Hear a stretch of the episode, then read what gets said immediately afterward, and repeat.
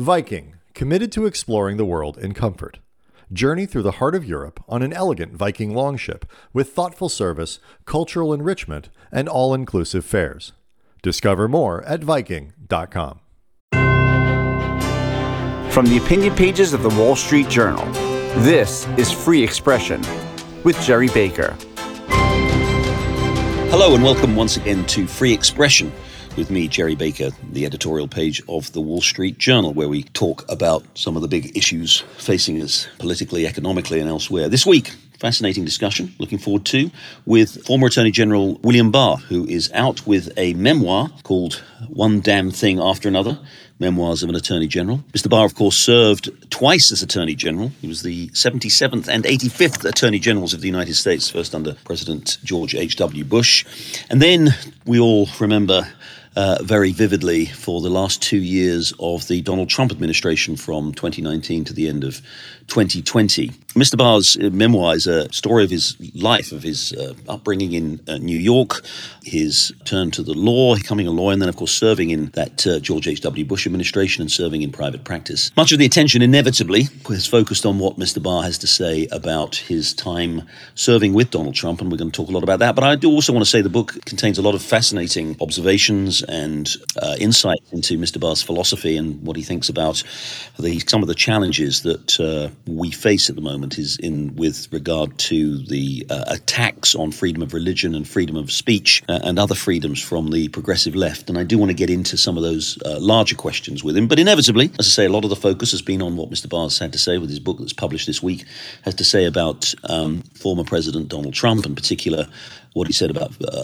uh Mr. Trump's behavior after the 2020 election. And Mr. Barr, thank you very much indeed for joining us. Sure, glad to do it, Gerry. I'm going to start then, if I may, with this. Um, with what you say uh, about President Trump, you say right at the end of uh, at the end of the book, uh, you are harshly critical. You, you, say a lot of positive things about Donald Trump. I think we should say that, and we will talk a little bit more about that.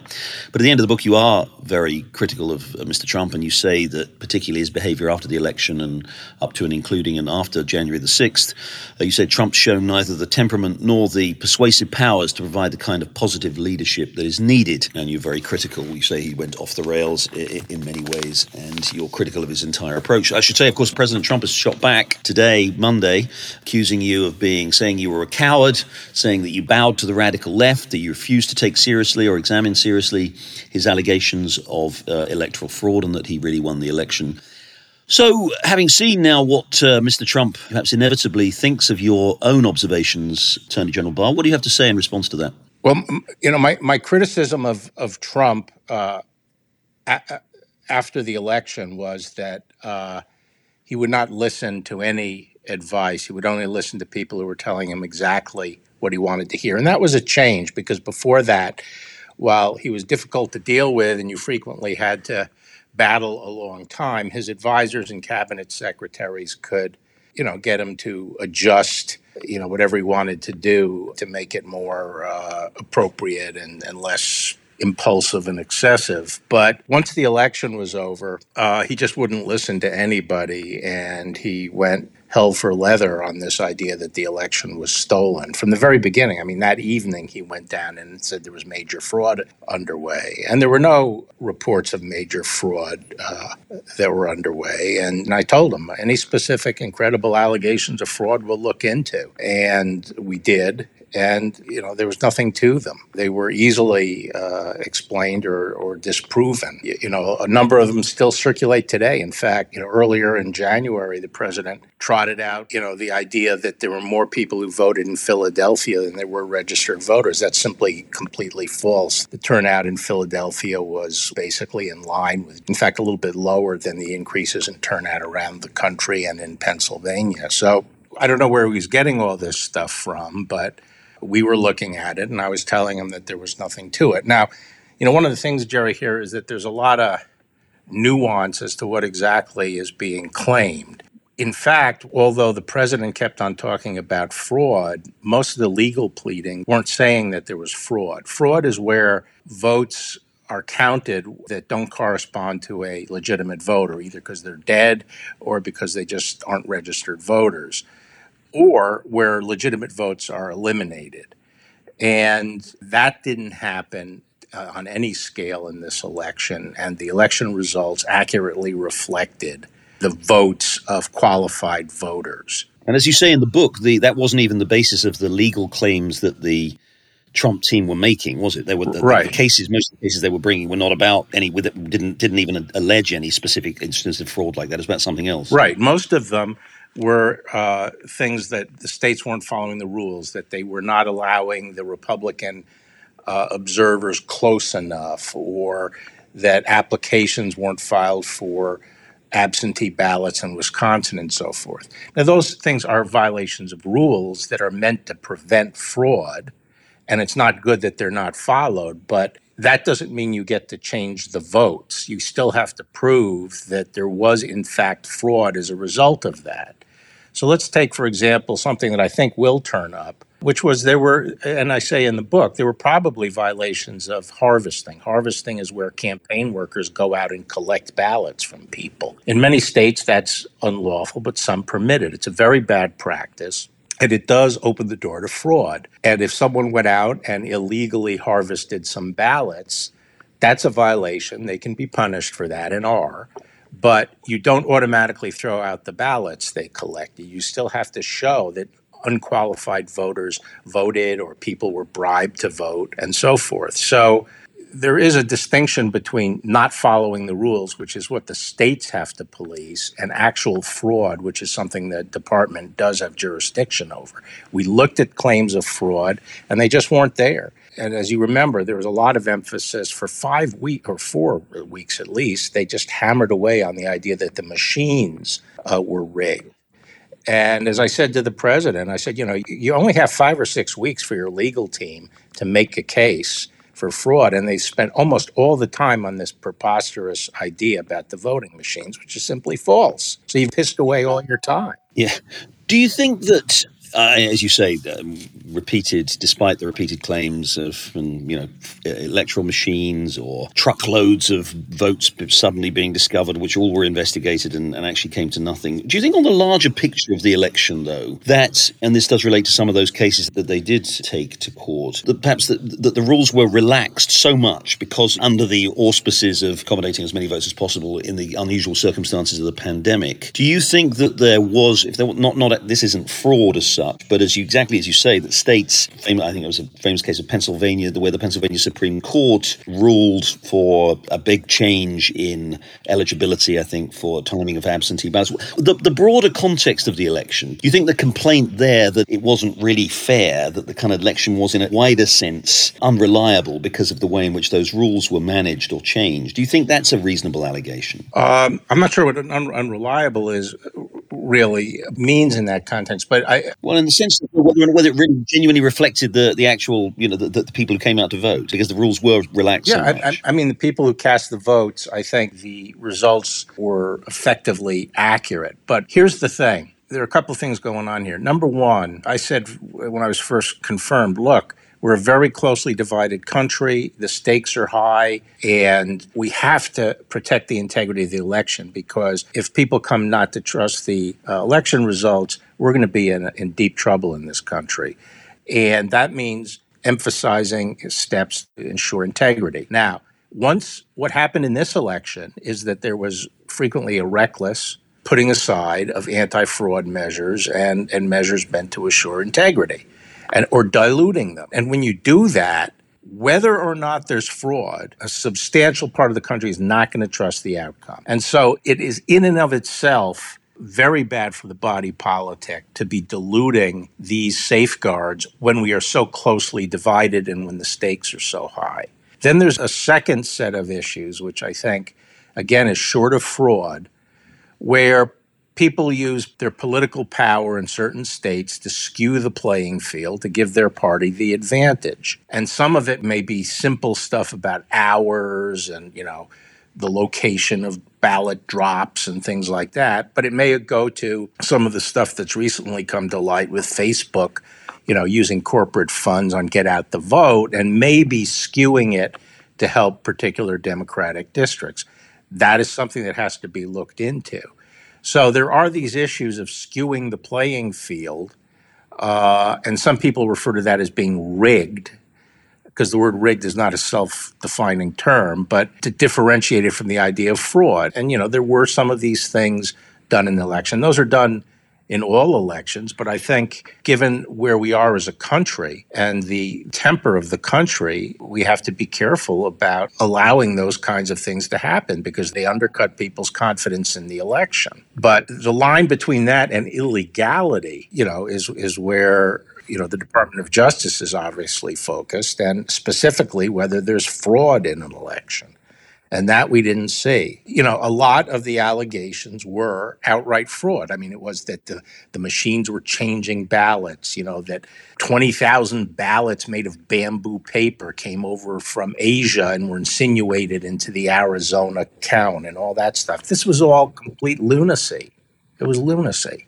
None of that happened. Do you think, though, you, you, you do you do think though that Joe Biden was fair, not only lawfully but fairly elected president of the United States? You're confident of, in the outcome of the election result in that sense? Well, as I said, you know, you can quarrel about the fairness of some of the rule changes, but I think he was lawfully elected, and it, the results were not dictated or controlled by fraud. You know, a couple of things give me confidence in that. One, everything that was that was raised by the president's team was just obviously wrong. And the whole premise initially was that, you know, especially in the, in the big city bastions like Detroit or Philadelphia, Milwaukee, that, you know, there were sort of boiler rooms of people cranking out all these extra ballots didn't happen. The cities basically behaved as they always behaved. In fact, Trump did a little bit better in those cities than he did before. There was no big upsurge in vote. In fact, the you know the turnout was in line. And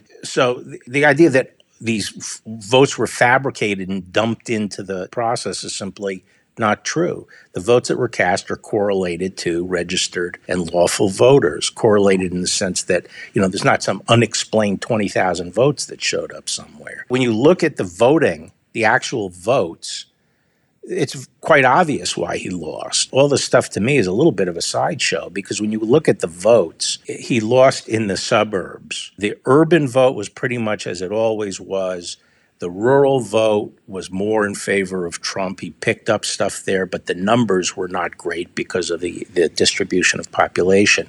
But where the real difference was, was in the suburbs. The main thing there was the defection of Republican voters and independent voters who otherwise would lean Republican. So let's take Arizona, for example. You know, your two main counties are Maricopa and Pima. Well, it appears that 75,000 Republican leaning voters who voted Republican otherwise voted against Trump. There was ticket splitting. Trump lost the state by 10,000. Well, when you have 75,000 Republican defections, that explains the result. Those are the two big power counties in the state. And here's something I want to emphasize Trump ran behind the Republican ticket in these battleground states, including Wisconsin and Pennsylvania. He ran 60,000 votes weaker than the Republican slate of, of House congressional candidates and even House Assembly candidates in the state. So when you have 60,000 Republicans coming out to vote for the Republican ticket and they vote against him and you're running weaker than the Republican ticket, that's not a way to win a national election. Same thing happened in Pennsylvania. He ran about 60,000 votes behind. Just to uh, put this in focus, when Ronald Reagan ran for reelection, he got in Pennsylvania 470,000 more votes than the Republican ticket. That is a populist. That's somebody who wins big time national elections. If you're running weaker than the average Republican ticket in battleground states, you're going to lose broaden out here and look at looking at that period from the election and Trump's refusal to accept the result, continuing to re- refusal to accept the result, the events of January the 6th, and to this day, his rejection of the results. The, the peaceful transfer of power is one of, one of the defining features of a democracy. Right. And we kind of got there in the end. But my question is do you take a sanguine view and say, look, the guardrails held and in the end, you know, democracy prevailed? Or, or do you take a more concerned view that we came perilously close to losing that fundamental tenet of a democratic system. I'm a little bit more on the sanguine side, partly because it was such a clownish exercise. The whole thing was sort of a farce.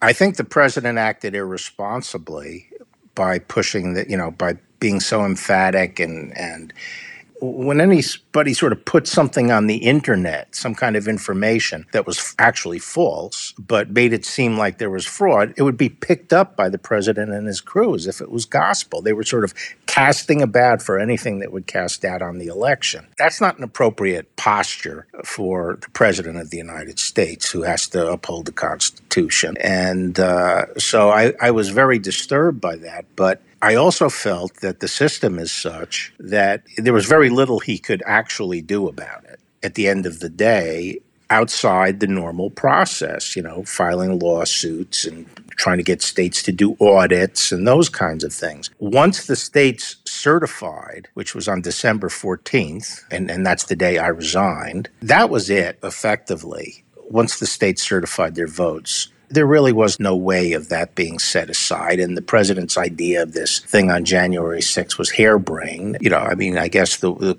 worst that could have happened with the vice president went along with it. But, uh, you know, I think the, the legal advice he got was solid and he did the right thing. If he'd listened to the famous John Eastman right. memo, it, things would have gone different. Right. But what struck me is, I mean, you don't have to be a lawyer to read the Eastman memo and realize it has to be wrong.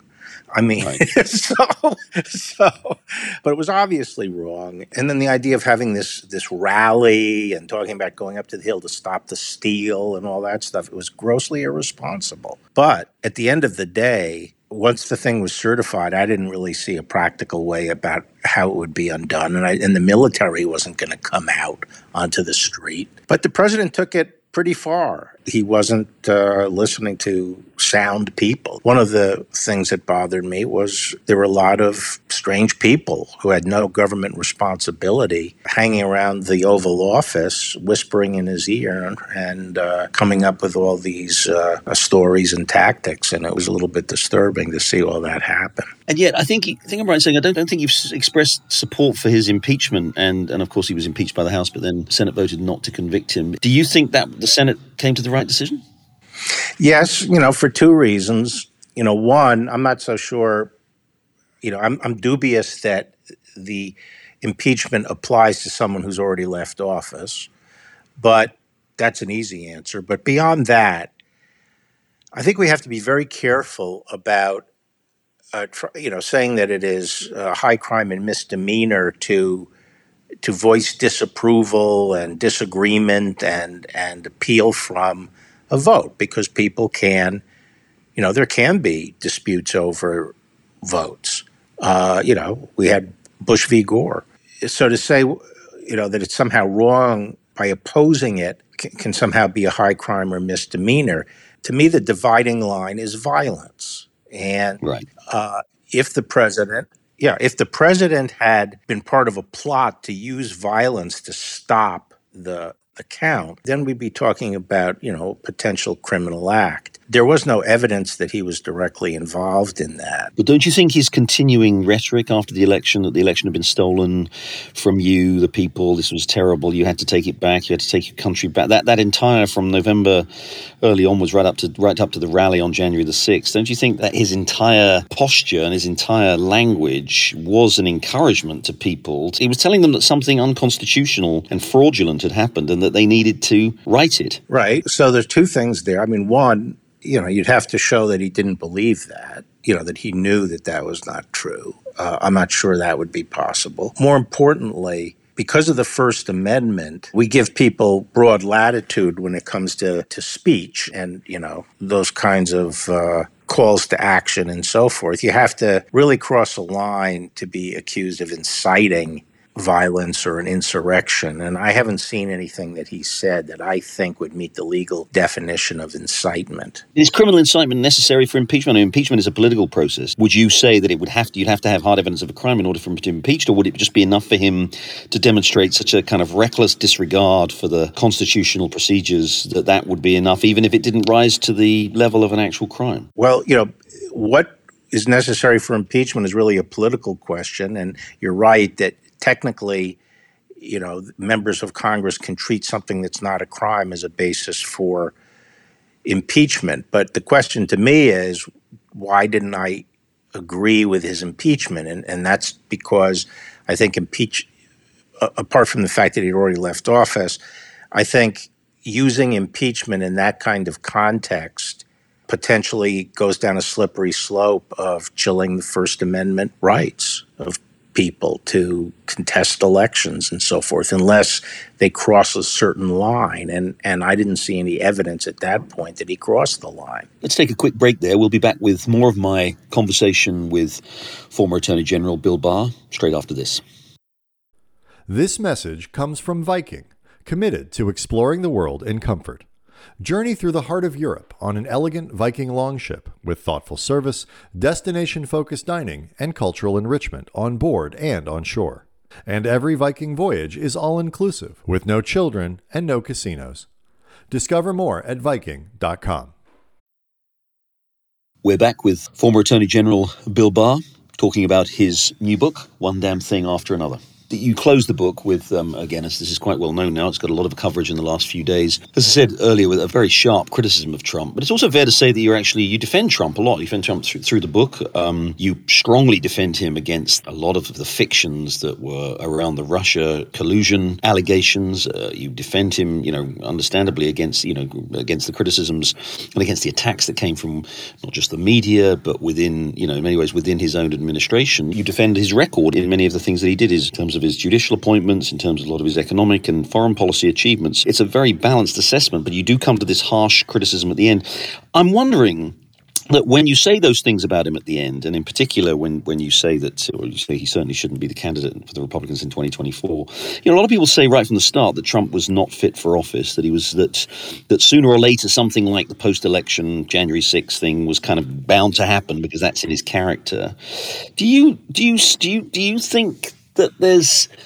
Do you think he was? Do you you think now he shouldn't be president? But do you think his character made him fit for office? Did he have the honesty and the integrity and the decency to be president? Um, elections are binary choices, and uh, we all have in mind perhaps the platonic ideal of what a president should be, you know, honest, a lot of moral probity and so forth. But very many presidents don't measure up to that. And, and the question in any election is, you know, of these two people, who would be the best president? Uh, so, you know, I would have preferred somebody else. I backed other candidates uh, for the nomination in 2016. Uh, I personally believe Hillary Clinton was a weak candidate, very disliked, and was beatable. And I'm not sure that the only candidate that could have beaten Hillary was Trump. But he did run, and once he got the nomination, I supported him because I felt that he was superior, but not only in policy, but probably even in character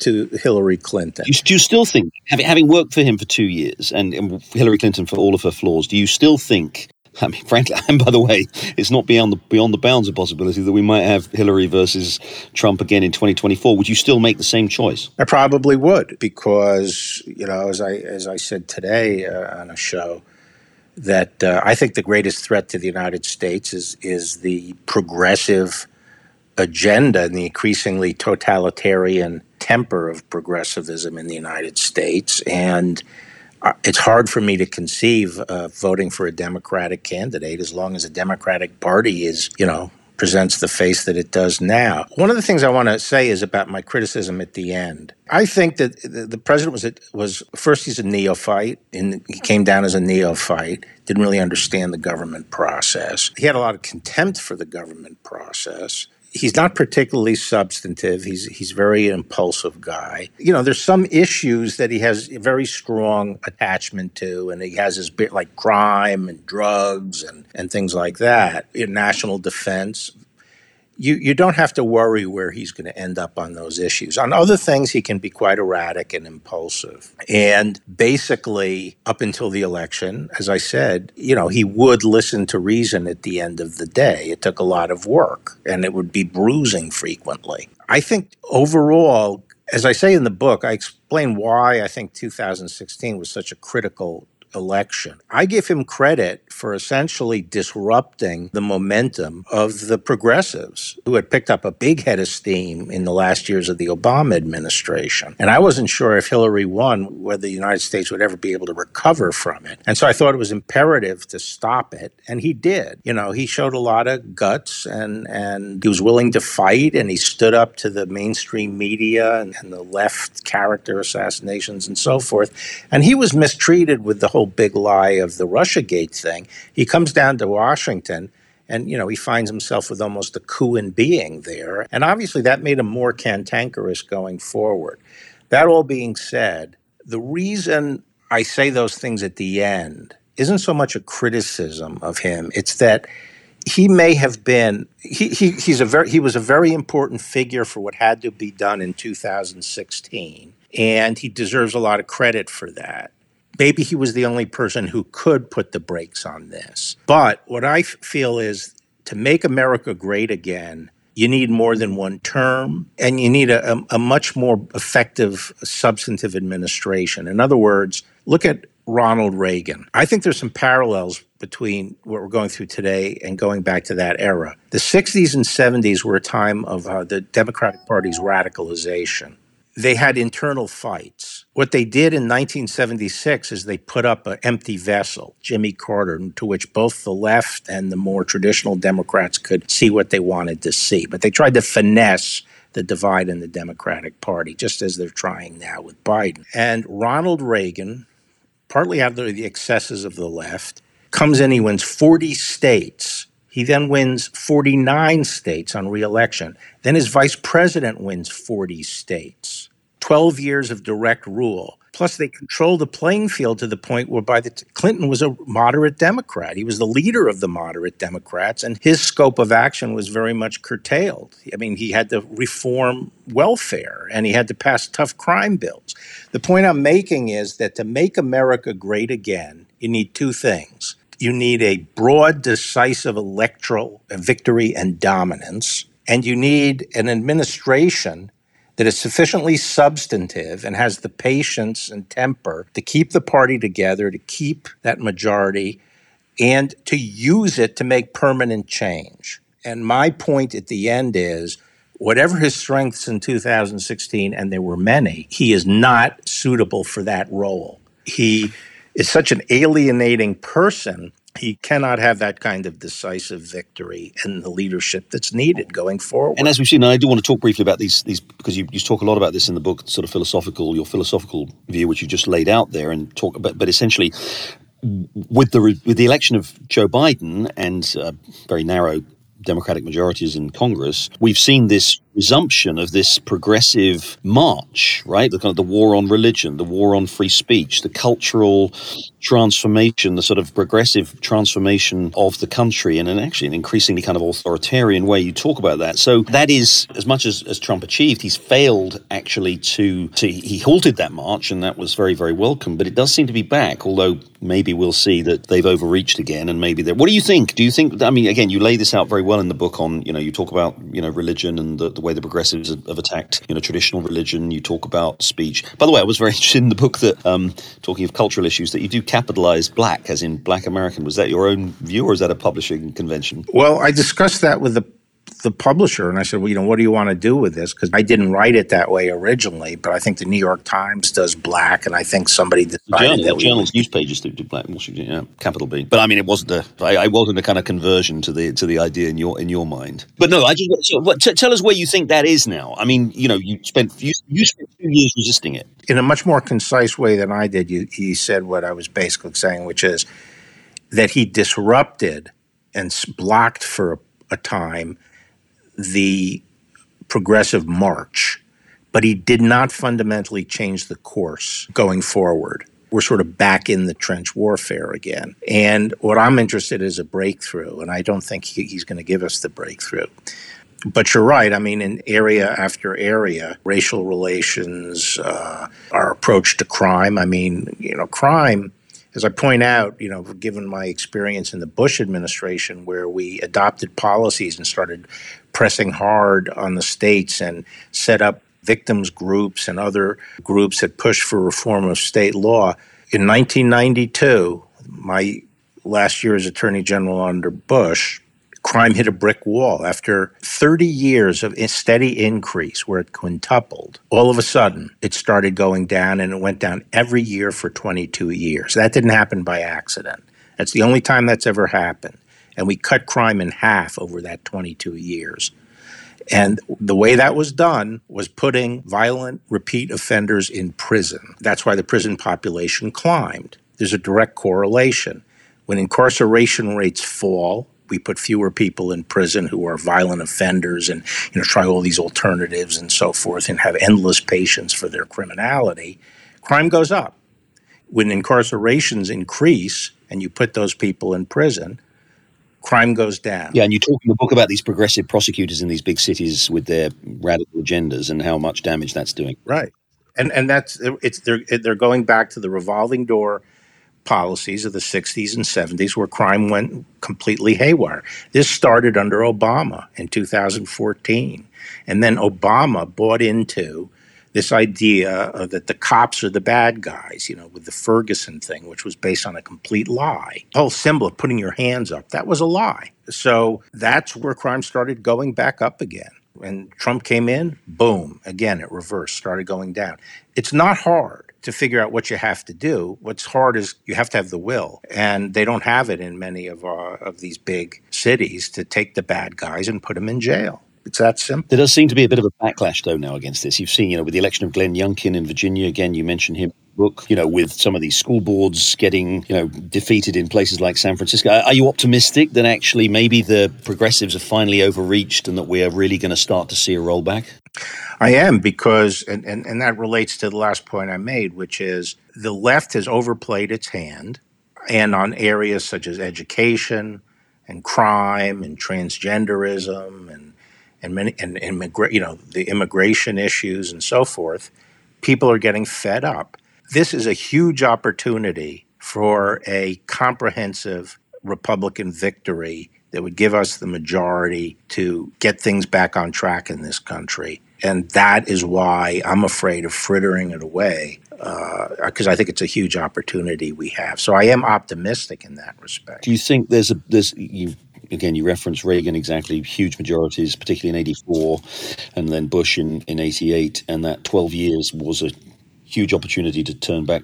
Is the country, though, I do worry that the, the entrenchment of the division here and the partisanship is just so great that, you know, the kind of this, these culture wars, instead of being essentially kind of resolved, or at least a kind of a, you know, progress was finally made under Reagan in terms of arresting something extreme, that the pushback from then from the left, if you do try to roll this back, will be so great that actually just the tension and the hostility is just too great. The country's just too divided. Do you worry about that? Yeah, I do worry about that. I mean, I, I do think, you know, number one, I, I think one of the good things, I, I think that had there had there been if the left had not overplayed its hand and we had another 10 years of the trajectory we were on i don't think we ever would have been able to make it back. But i think fortuitously i think the left has overplayed its hand prematurely and i still think there may be enough enough of a center of gravity in the country that we can turn back these things. The other part of the solution is to go back to basics. This country is not going to succeed.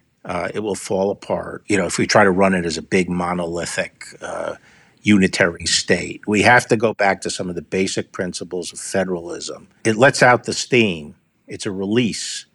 Uh, and people in San Francisco can live how they want to, uh, but let the people in Alabama live as they want to, or the people in, in Iowa live as they want to instead, what we do is uh, under the democratic policies, which is you know one size fits all. It's a pressure cooker, and it's going to explode. The other thing is going back to the idea of Federalist 10. You know, the Democrats are very big on talking about you know the threat to democracy.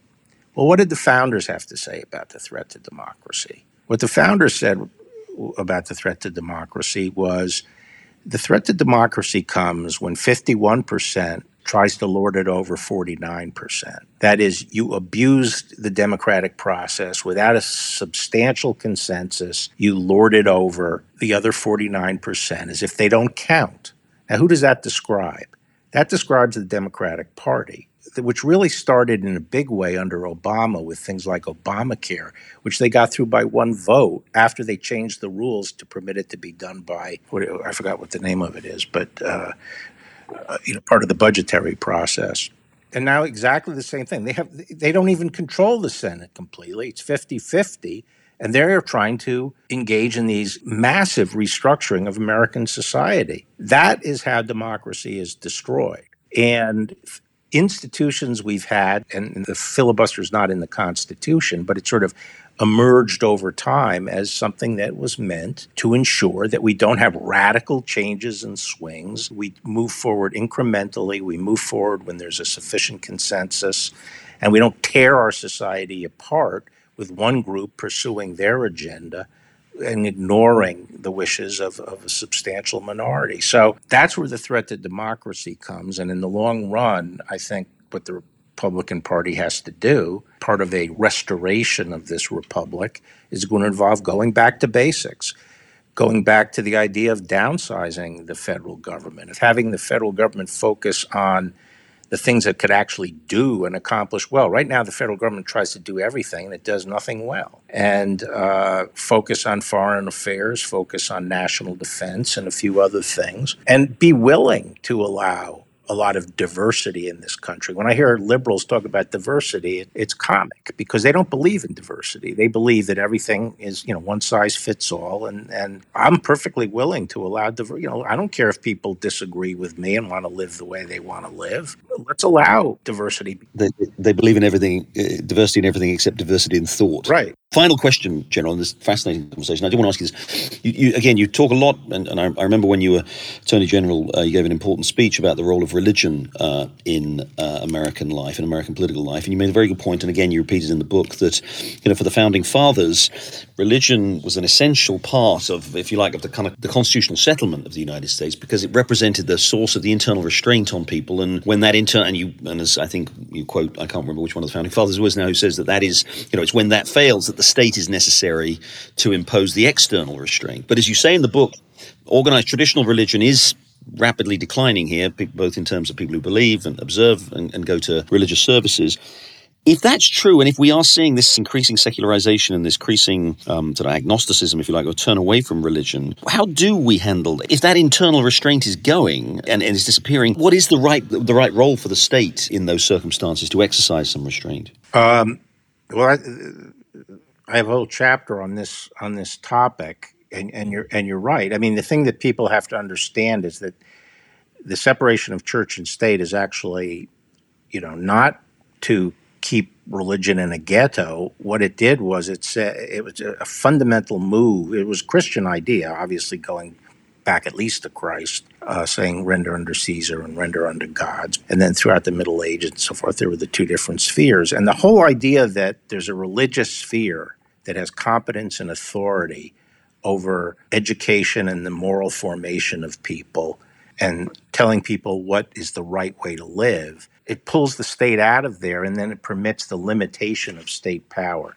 So the whole idea of limited government depended upon the idea of an active and vibrant religious sphere. Now, the religious sphere appears to be crumbling. And one of the problems here is that the state, it's not that the religious sphere is moving into the government's sphere, it's the opposite. It's the government is stepping in and trying to teach isms and other metaphysical bases for values uh, as alternatives to religion. In other words, once in the middle of the 19th century, when people said we should make education universal, the public should pay for it, there are two ways to do that. One is the way that Europe ended up with, which is to allow people to pick their schools. And as long as the schoolers are accredited and teach reading, writing, and arithmetic, it's okay if they're religious schools. We'll pay the tuition. That's in England. I, I think it's funny that you know people fled England for religious liberty, and yet if you're Catholic or Muslim or Hindu or Church of England, you can go to a religious school and it's paid for by the state. Same now in the most secular country in Europe, France. But here, the schools, first it was basically Christianity, and then in 1960, they basically tried to strip Christianity out. And then since Obama's administration, it's been secularization by addition. They're trying to put in alternative value systems, and that is aiding the erosion of religion. At the end of the day, I, am not sure that the state can promote a religious reawakening and rekindling of religious feelings, but they can certainly stop operating against it and allow parents to send their kids to schools that are more sympathetic and more conducive to religious belief and don't affirmatively operate against religious belief. But right now, for a parent to do that, they have to pay through the nose, and they shouldn't have to and I think the Constitution is implicated here. For the government to say you have to send your kid to school and you can send them free to this school, but if you want to get away from the school, you have to pay through the nose. And in this state school, we're teaching your kids that they get to decide their gender and they're more than two genders and no one can tell them what they are. Now that's antithetical to, you know, traditional religious belief and if the price of going to the state school is that they basically subvert traditional religion, there's a constitutional issue there. If, if religion isn't there for increasing numbers of people, and that what you describe again is that internal constraint that's important in the moral formation, people isn't there. Where does that leave? I mean, as you know, there are a lot of conservatives who believe that liberal democracy has essentially failed or failing, in part because it has encouraged this kind of almost sort of nihilistic, materialistic, um, you know, we've lost track of ideas of the common good and all of this stuff, and we've actually become a just a sort of desensitized society, and that liberalism in the classical political sense of it has failed. Do you think that, and that's partly tied to the decline of religion, but people also see that in this, you know, globalization and the loss of community and all of these kind of things that, that they associate with modern liberal capitalism? Obviously, I take it you don't think that, though, but what does restore that kind of moral dimension to our lives if it is steadily disappearing? I think the same thing that eventually brings people back to sensible law enforcement or immigration policy or anything else. Once they try the alternative, they see it doesn't work, and eventually there's a reawakening and a reappreciation. I think the history of philosophy for the past couple of hundred years has basically been trying to gin up some metaphysical system that supports morality other than the Judeo Christian tradition. I don't think there is one. I don't think it's possible because unless something is rooted in some transcendent truth, then there's no reason for people to accept it or observe it. So it's dependent on anything dependent on man's will uh, rather than some will that external to man will, will not be binding and will not be honored. So it's been a dead end and you look around at the fruits of this uh, in our society, and you can see the crumbling of, of Western civilization. And, you know, as I said uh, to a group of African American uh, pastors uh, a couple of months ago. Judeo Christian uh, religious tradition is the last stop. There's really nothing, I don't think for the West there's anything beyond that other than barbarism, eventual barbarism. So I feel that, you know, once you get the state out of the act of pushing some kind of state secular humanism as an alternative to religion, and you allow families to raise their children and pick schools that are suitable to them. I think that, and don't have to pay through the nose to do that. I think there's a chance of rebuilding a more traditional culture based on religious values here in this country. That's a very good note on which to end. Thank you very much indeed, William Barr. The book is One Damn Thing After Another Memoirs of an Attorney General. And as you heard from that conversation, it's not in, not all about Donald Trump at all. There's uh, fascinating observations on um, on these issues and many others, and including a lifetime in the law. So, William Barr, thanks very much indeed for joining us. Thanks, Gerry. Thank you very much. And my thanks to William Barr. That's it for this week's episode of Free Expression with me, Gerry Baker, of the Wall Street Journal editorial page. Make sure, please, to listen next week and to subscribe to Free Expression wherever you get your podcasts. And please also listen and subscribe to Potomac Watch uh, which is now Monday to Friday, also from the editorial page of the Wall Street Journal for a discussion of contemporary politics and the state of the world. In the meantime, thanks very much for joining us. Hope you'll listen again. This message comes from Viking, committed to exploring the world in comfort. Journey through the heart of Europe on an elegant Viking longship with thoughtful service, destination focused dining, and cultural enrichment on board and on shore. And every Viking voyage is all inclusive, with no children and no casinos. Discover more at Viking.com.